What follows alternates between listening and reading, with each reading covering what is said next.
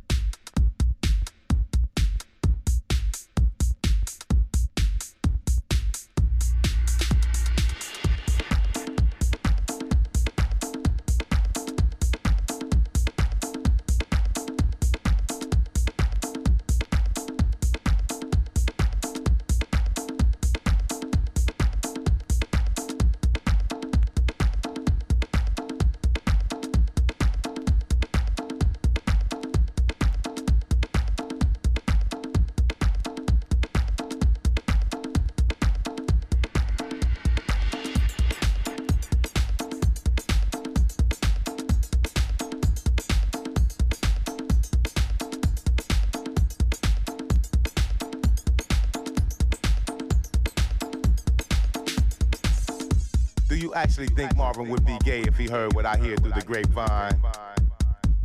Empty minded music. In fact, it's so empty that if you glared into an R&B ear, the only benefit would be the wall on the other side. The actors sing, the singers act. Please choose a career and stick to it, polishing it before moving on. Sam and Dave would roll over tenfold in their graves if they knew that their sweet soul music evolved into sour sexual practices. Today's music comes from the pelvis and gyrates into the ears of our future generations, causing teenage pregnancies to elevate and skyrocket. Single parent families become the norm. Young men rush into prison to prove their manhood, lacking father figures. As the ones responsible for the acts that back and watch music videos where scanty clad women invite them to have affairs, leaving traces of broken homes that don't mend. And this is surely not the same doo wop that Sam Cooke and Aretha Franklin mixed with gospel. Who stole the soul? Who stole the soul?